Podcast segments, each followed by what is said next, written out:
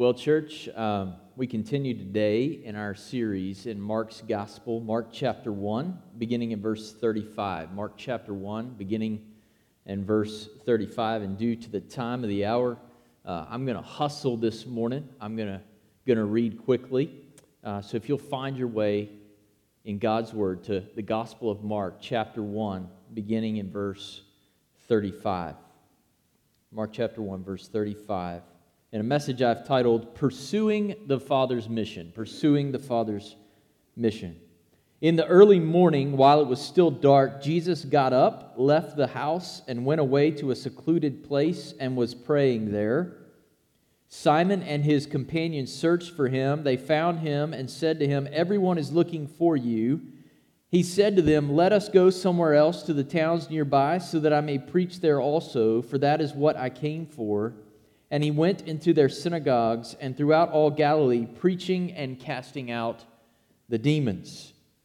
And a leper came to Jesus, beseeching him and falling on his knees before him and saying, If you are willing, you can make me clean. Moved with compassion, Jesus stretched out his hand and touched him and said to him, I am willing, be cleansed. Immediately the leprosy left him, and he was cleansed. Then he sternly warned him and immediately sent him away. And he said to him, See that you say nothing to anyone, but go, show yourself to the priest, and offer for your cleansing what Moses commanded as a testimony to them. But he went out and began to proclaim it freely and to spread the news around to such an extent that Jesus could no longer publicly enter the city, but stayed out in unpopulated areas. And they were coming to him from everywhere. Our choir just sang, How Great Thou Art, and led us to worship Him. Why don't we go to the Lord, our great God, and ask Him to bless and guide us as we consider His word this morning? God, you are great, and you are greatly to be praised. And we see in this text your desire to go on mission to those who are broken by the most despicable and disgusting of diseases. And God, not just physical malady, but God, you've come to rescue us from the disease of the heart, from the disease of sin. And so we pray that we would behold afresh this morning your greatness and your great gospel and your great mission. We ask it all in Jesus' name. Amen. At this point in Mark's gospel, Jesus has called out the four disciples out of the boat. He's demonstrated superior authority over other religious authorities, over demonic forces, and over sickness. Mark has been showing us that the time of waiting for Isaiah's promised restoration has been completed. When Jesus comes, the kingdom comes near, the righteousness of God it comes near. God's reign had drawn near in Jesus' preaching. But the good news of the kingdom should not stop just in one town it can't just stop and stay bottled up in Capernaum. As Akin writes, there's more to be done to enable the kingdom to advance against the powers of darkness and evil. In this text, Jesus shows us the strategy by which God continues to advance his purposes. I coached an upward basketball team last year. I don't know if I'm going to have time to do it this year, but it was a fantastic experience, but one of the challenges is that I was reminded of what I must have been like when I was a seven, eight, nine year old boy coming to basketball practice. Because when you go to basketball practice at six, seven, eight, nine, ten years old, you're not an expert yet, but you think that you are. And when you show up to basketball practice, all you want to do is shoot the ball or show off your new dribble between your legs or whatever play it is that you think's cool, that's what you want to come and do. You don't want to come and stand in a line and do dribble drills. You don't want to learn how to do the weave from baseline to baseline, passing it back and forth to the players without ever letting the ball touch the ground. You don't want to work on the fundamentals and then put together a strategy to actually win a game. You just want to hang out for an hour and do whatever you want to do with the basketball. And that's a lot like the church right? God's given us a mission and He's given us a strategy, and we get into the life of the church, and we've got our little ministry, our little project, our little thing that we like to do, and we like to show up in church and be like, Church is really all about me and what makes me comfortable, and I just want to do my thing and don't bother me. And we never get on the same page and build a strategy to see God's mission go forward in the world. Are y'all here this morning? Is this all? So Jesus gives us the strategy. Here it is If we're going to pursue God's mission in the world, we must commune with the Father in prayer. Can't skip prayer. So easy to skip prayer, but we can't skip it. See, if we skip prayer, it's our work, not God's work. And then it doesn't work. Secondly, we must maintain our focus on the proclamation of the gospel. And thirdly, we must expect Jesus to cleanse those who humbly ask him to do so. We concluded last week's message with Jesus healing well into the evening. Do you remember that? He, he works all day, he teaches all day, then Sabbath is over in the evening, and people start coming to Peter's house, and he's healing. We don't know how late he heals, but I don't know about you. If I was Jesus, I'd probably want to sleep in the next day, but not Jesus. Instead, he rises early to pray. We don't know what Jesus prays. That's not Mark's point. It's only that he prays. He communes with his Father. He makes a time for prayer. He rises early. We don't mean 8 a.m. early, we mean super early while it's still dark early. And there's only two reasons in life why anybody would get up that early one is to pray, and the other is to go play golf. Whichever your reason, that's it. Otherwise, it's okay to sleep late, all right? Jesus has every excuse to skip the priority of prayer. He's likely tired. And oh, by the way, he's also God in the flesh. If anybody could get away with not praying, it would be Jesus. And yet, early in the morning, he gets up to commune with his Father about the mission. Why does he do that? He's showing us that God's mission flows from communion with the Heavenly Father, that the work of God must flow from intimacy with God. Prayer always must precede proclamation. One of the things I ask you to do, and I hope you do, is before you come and hear the gospel proclaimed, I pray that you pray for the preacher. That, that as the gospel goes out, that as there's hearts who are here this morning who need to be challenged and informed and shaped and maybe even drawn to salvation by the gospel or at least sanctified by the gospel, that the gospel would have its work. That I'm not the only one praying for the preaching. I hope you're praying for the preaching as well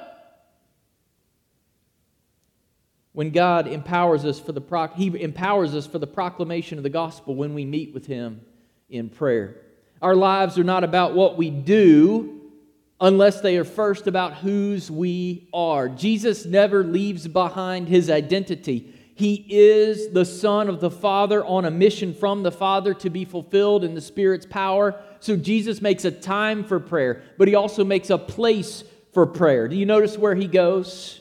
To a secluded place. The word secluded place is the same word for wilderness. It's where John was preaching. It's where Jesus was baptized. It's where Jesus overcame Satan in the wilderness. And he goes back to the place where he's already proven who he is and the power that he has by communion with the Father. And he goes there and communes with the Father again because the mission into the world of wilderness and darkness and heartache and sin is a it's a dangerous and hard mission that requires communion with the Father.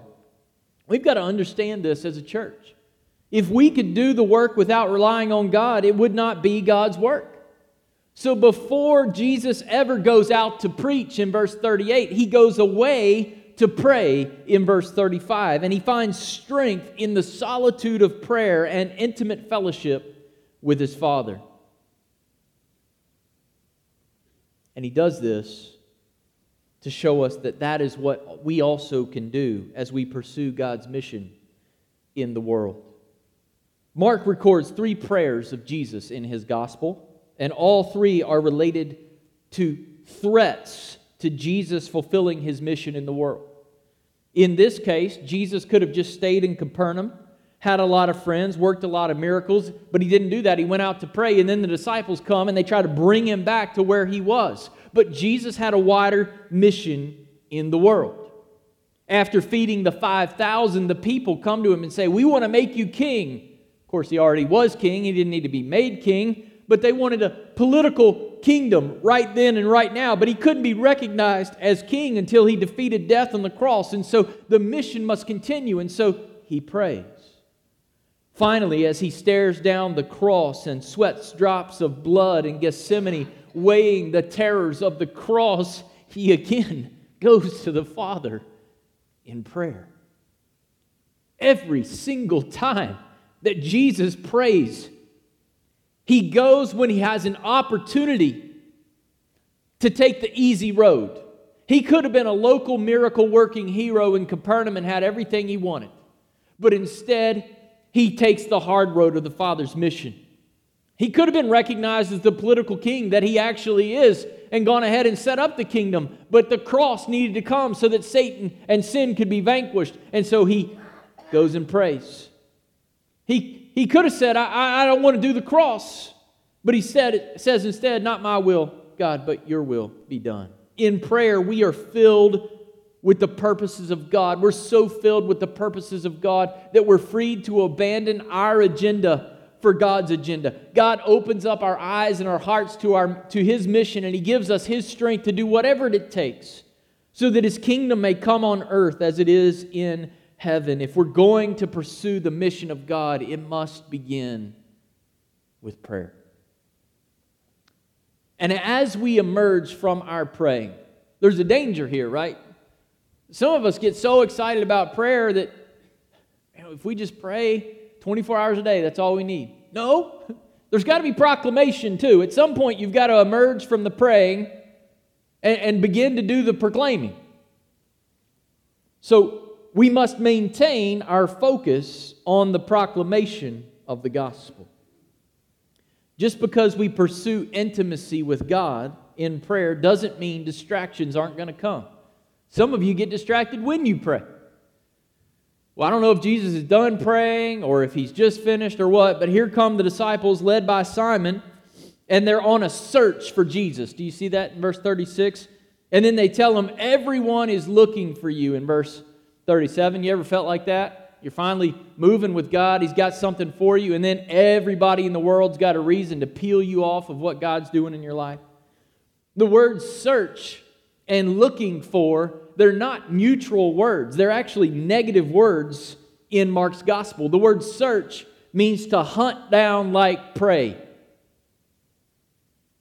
His disciples are hunting for him like prey. And then they say to him, Everybody's looking for you. And the word looking for in the Greek is also negative. It's used 10 times in Mark. Most of the times that it's used, it's when people are looking to take Jesus in order to kill him. You don't necessarily pick up the negative connotation when you read it in the English translation, but here's what Mark is saying. Though the disciples may not realize it, they are threatening to kill God's mission in the world for their individual ministry. Just come on back to Capernaum and hang out with us and work some more miracles, and we'll have it easy. Akin summarizes the disciples' thoughts with these words What are you doing here, Jesus? This isn't where you should be. You need to be with the crowds. We're building a following. Things are beginning to happen. You don't have time to be alone in prayer. What does Jesus say?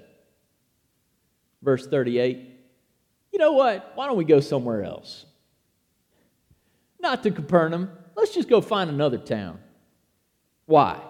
So that I may preach or proclaim or herald the good news of the kingdom there also, because that is why I came and that is what I'm going to do. I'm going to preach the gospel of the kingdom of God. Jesus refuses to restrict his worldwide mission for the ministry needs of the present. This is critical because it happens in churches after churches after churches that end up dying.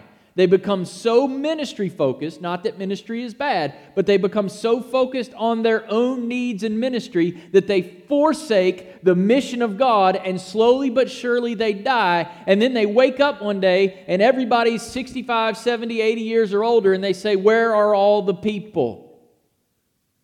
You cannot abandon the mission of God for the ministry needs of the present. Y'all are here this morning, right? There's going to be ministry needs wherever Jesus goes. But the gospel must be proclaimed in new places and among new people, or the mission will stall. So Jesus stays on gospel advance, proclaiming the gospel in synagogues, putting demons on the run throughout all Galilee. We can't overstate how important the proclamation of the gospel is. Akin puts it this way God had only one son, and he made him a preacher.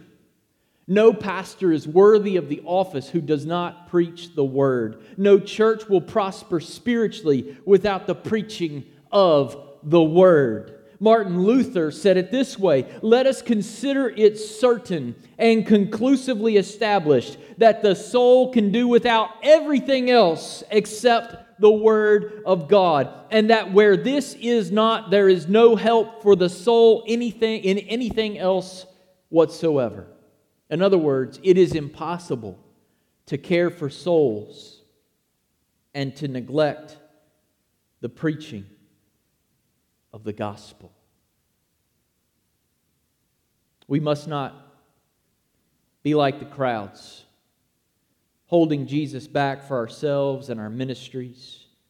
Rather, we must pursue the deep, abiding, life changing healing that comes through the proclamation of the, of the gospel to the darkness of our lives and to the lives of those all around.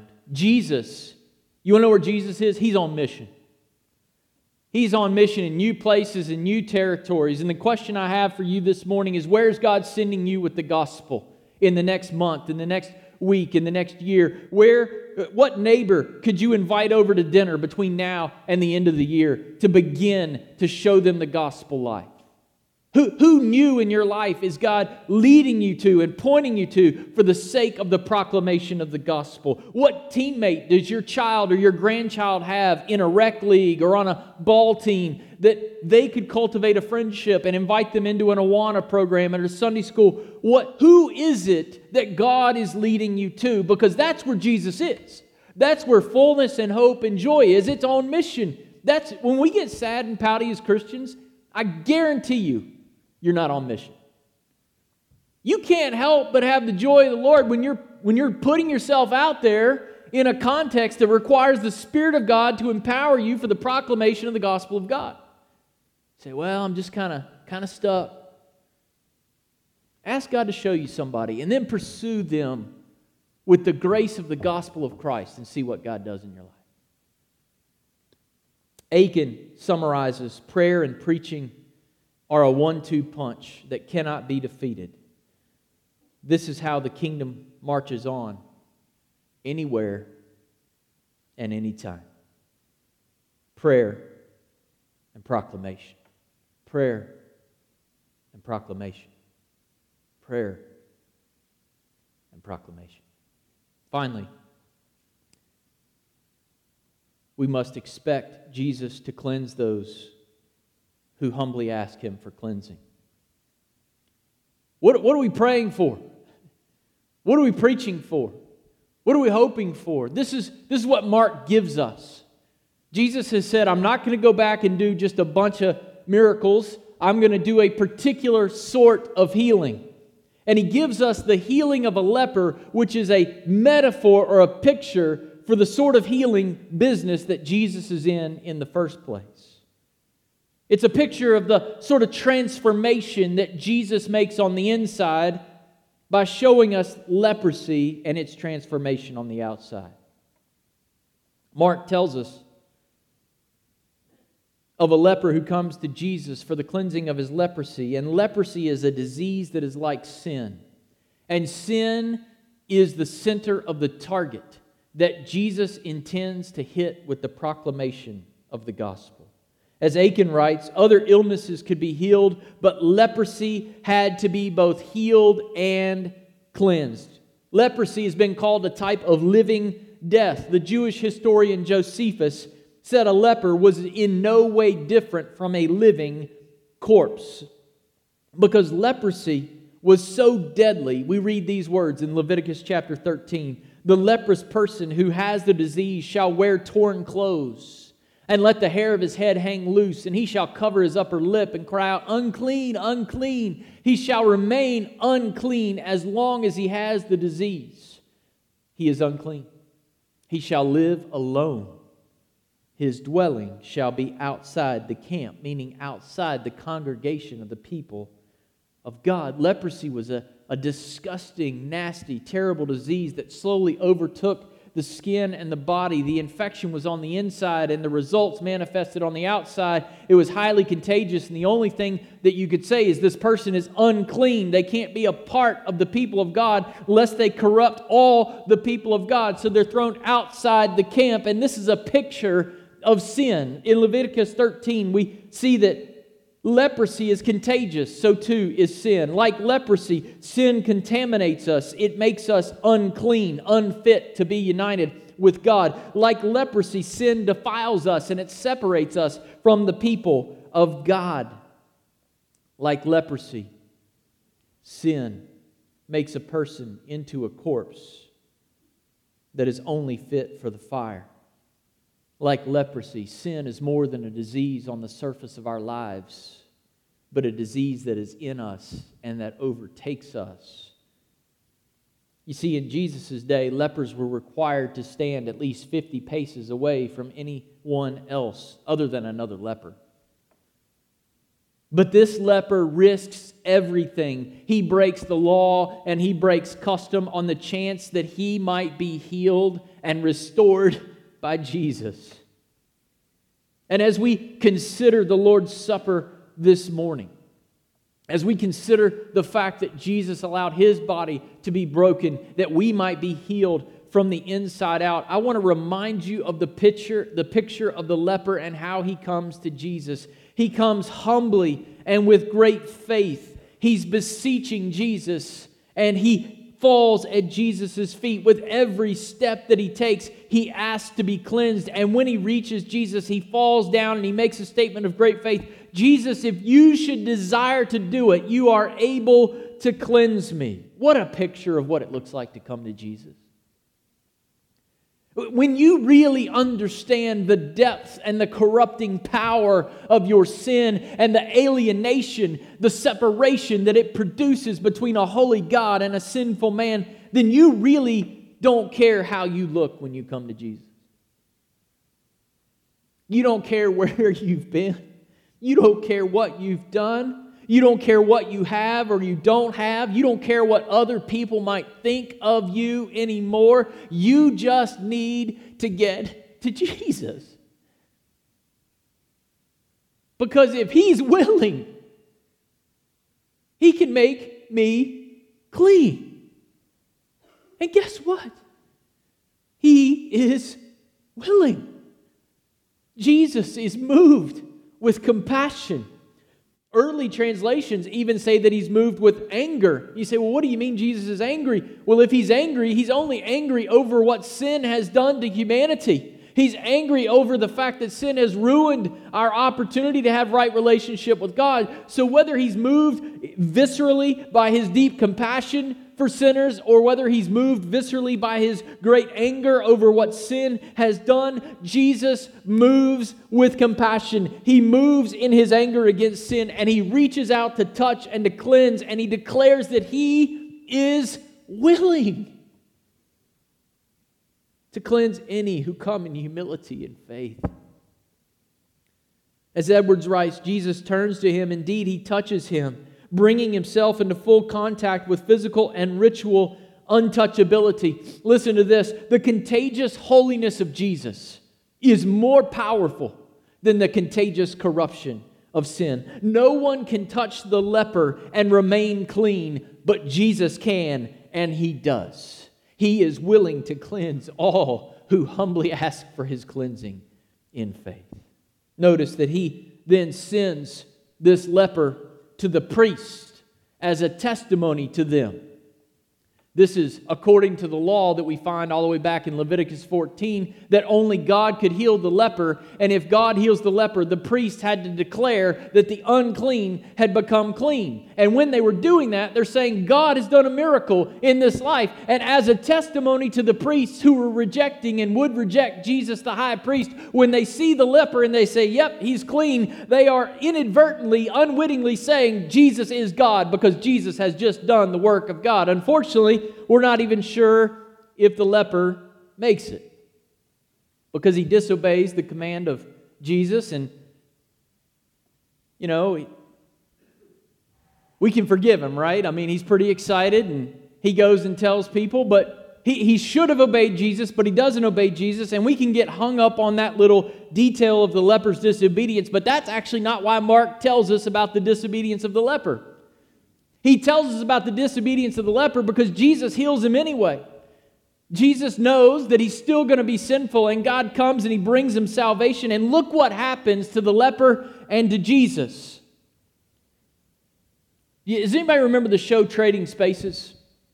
I think the last TV show I ever watched was the last episode of Trading, Trading Spaces. TV's gone downhill since 2011, but anyway, each two families, neighbors, get $1,000 apiece and the $1,000 is to redo a room in one house and the other house, and the neighbors swap and do the redo. And sometimes the neighbors are so thoughtful, they take the $1,000 and the room that the neighbors asked them to do, they do a great job. It's consistent with the decor of the house, it looks really trendy and nice. And other times, they get this wild hair crazy idea and then they swap back and one neighbor is really really satisfied and excited about their new room and the other neighbor is like i'm going to have to spend $5000 to uh, to redo what you just messed up with the $1,000. Jesus and the leper have traded places. You notice where Jesus is at the end of our text in verse 45. He's on the outside in a lonely and desolate place. The leper is on the inside with family and friends. Here's what Mark is preparing for us to understand as we continue in his gospel leprosy can be cleansed by Jesus, but sin must not only be cleansed, it must be paid for. The only way for there to be cleansing from the deepest uncleanness of our hearts is for Jesus to take our place. And he would take our place on an old rugged cross, giving his life so that those who are outsiders, declared unclean, separated from the grace and the favorable presence of God, might forever know what it is like to be united and called a child of God.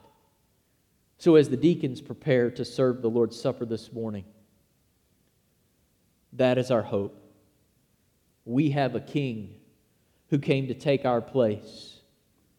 He is the king that we pray others would know. He is the king we proclaim with our lips. And he is the king who took our place. We're going to pray, and then our deacons will come and serve the supper. Would you bow with me? Our Father and our God, we thank you for your grace in our lives. We thank you that you bore our sin and that you took our place.